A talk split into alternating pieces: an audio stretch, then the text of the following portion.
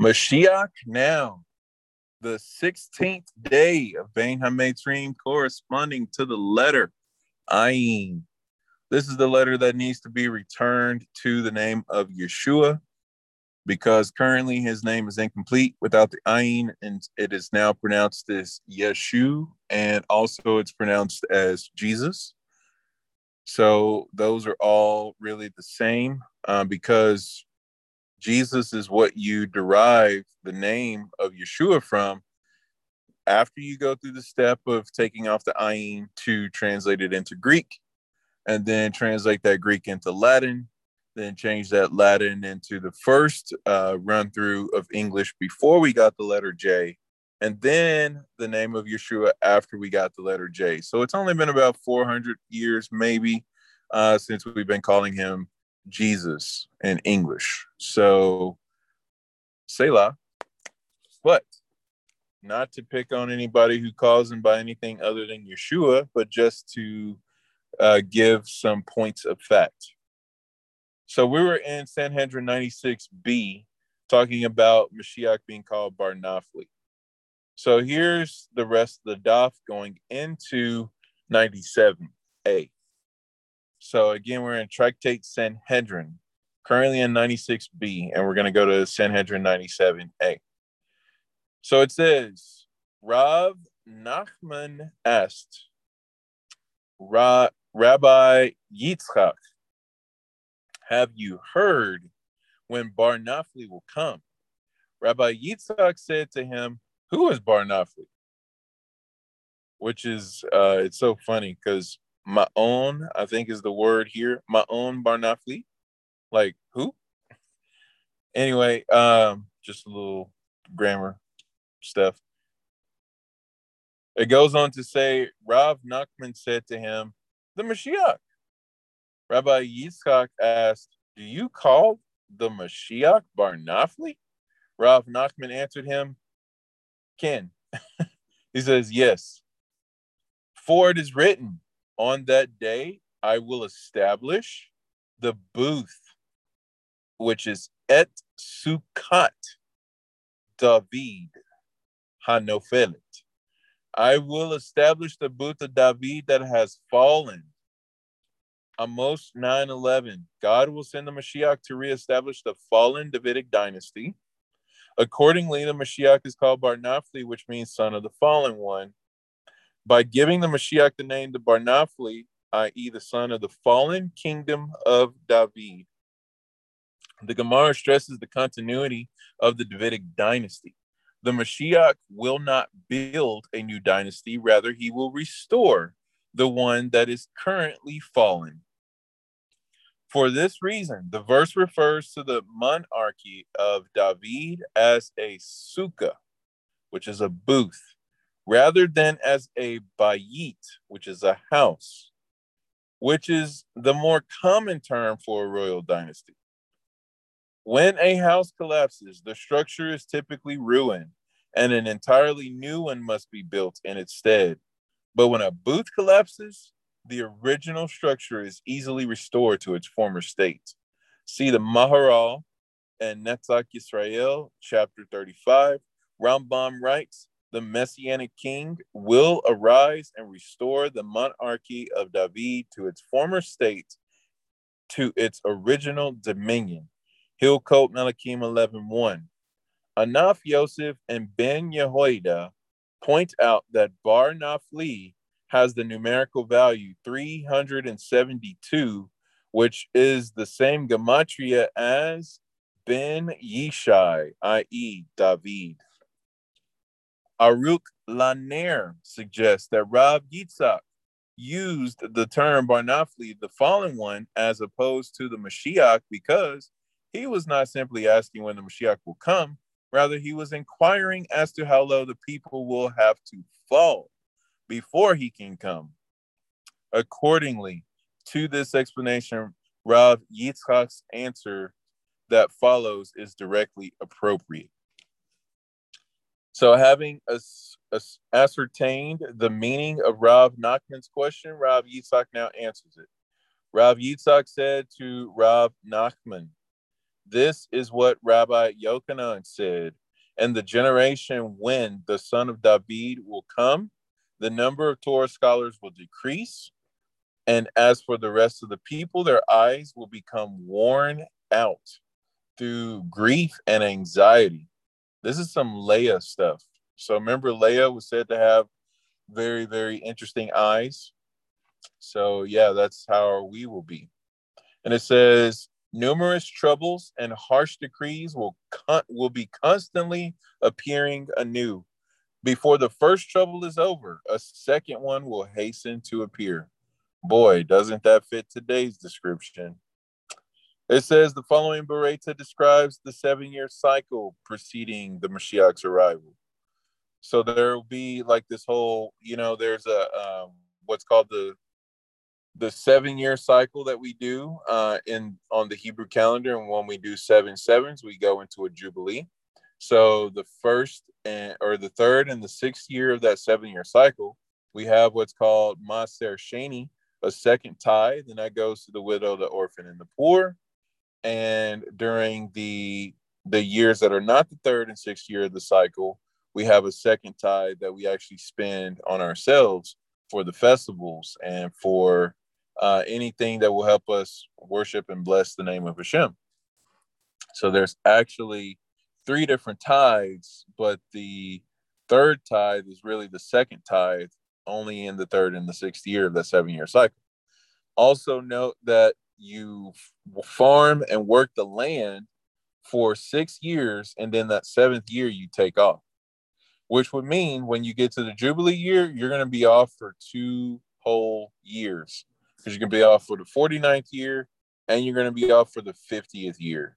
So you won't be back to work until the the next year following the Jubilee.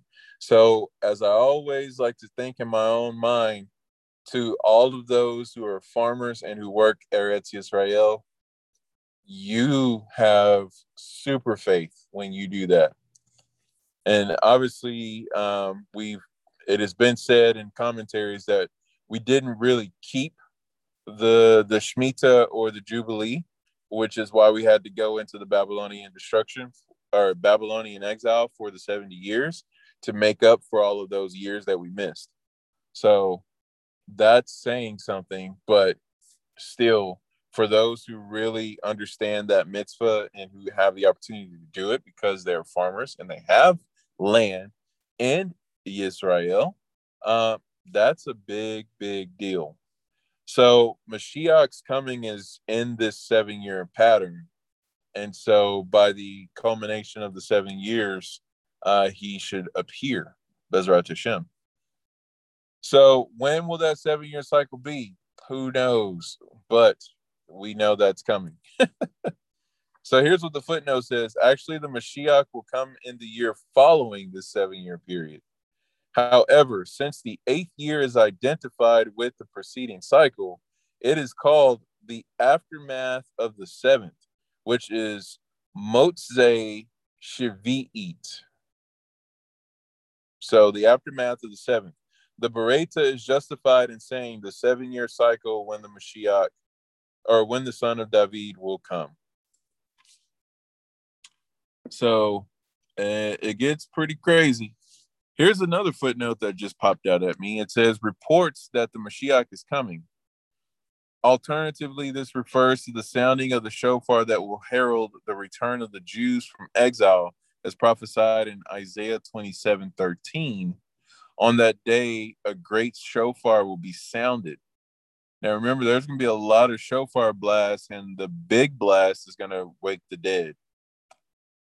And it goes on to say this verse is discussed in relation to the redemption. Maharsha objects to Rashi's explanations on the basis of a Baraita quoted below, which states the Mashiach will come when he is not expected. In view of this difficulty, Maharsha explains that the sounds mentioned here are of a heavenly nature, signifying the judgment of the nations. The crazy part about the coming of the Mashiach is going to be happy for a lot of people, but it's also going to be not so happy for a lot of people because there's going to be judgments that happen for the nations who have uh, subjected Israel to much uh, grief and torture and um, just many, many persecutions that have gone on.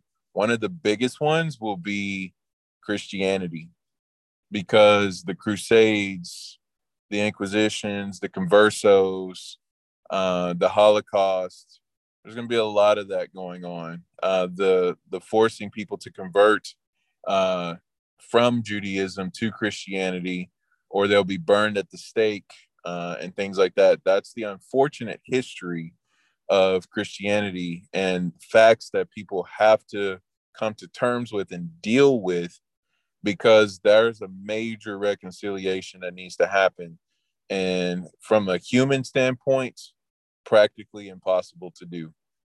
Because, contrary to popular belief, uh, when it comes to actual understanding of forgiveness, there are different levels, and you can read about this in the palm tree of Deborah, Deborah, Devorah, Deborah, uh, which is Tomer Devorah. It's a beautiful book. It's a great Musar book as well, and it talks about that. You know, you're not actually required to reestablish the relationship with with someone who has offended you because there's only so much humanly that people can actually deal with and handle uh, and because you know we all are made different and so some people can do more and some people don't have that ability you know it's just kind of like this is too much i can't do it you know and that's okay. Hashem understands the humanity that he created and he actually made prescriptions for it.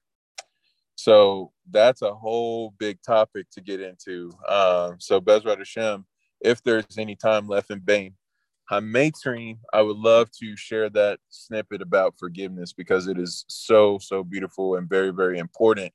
And it brings down the the understanding of how truly Hashem has gifted us with a beautiful thing when it comes to the Torah.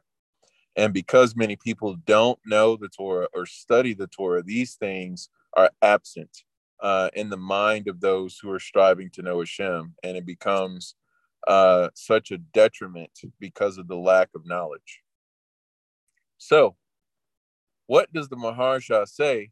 He says he objects to Rashi's explanations on the basis of the Baraita quotes below, which states Mashiach come is not expected.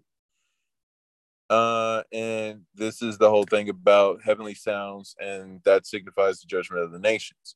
So Rashi can be defended on the basis of the point made in note four that some signs pertain to one type of redemptive process and some to another.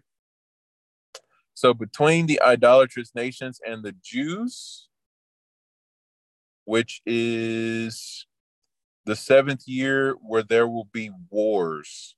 So remember, Yeshua said there will be wars and rumors of wars, but still not time yet and and this is why it's important to know after the seventh year when the rumors and the actual wars are actually going on now we're looking at the eighth year. And the footnote on that one says the inevitable decline required to prepare for the world's renewal will occur in the first part of the seventh year. Then the trend will be reversed leading up to the mashiach's arrival in the eighth year. That's the maharal See Maharal, who explains the symbolism of the numbers seven and eight. See also Rabbi Hirsch to Tehillim 6 1. And the Baraita does not necessarily mean that the Mashiach will come only in the year following the Shemitah year. As mentioned in note four, there are several ways in which the redemption could occur. Mashiach now.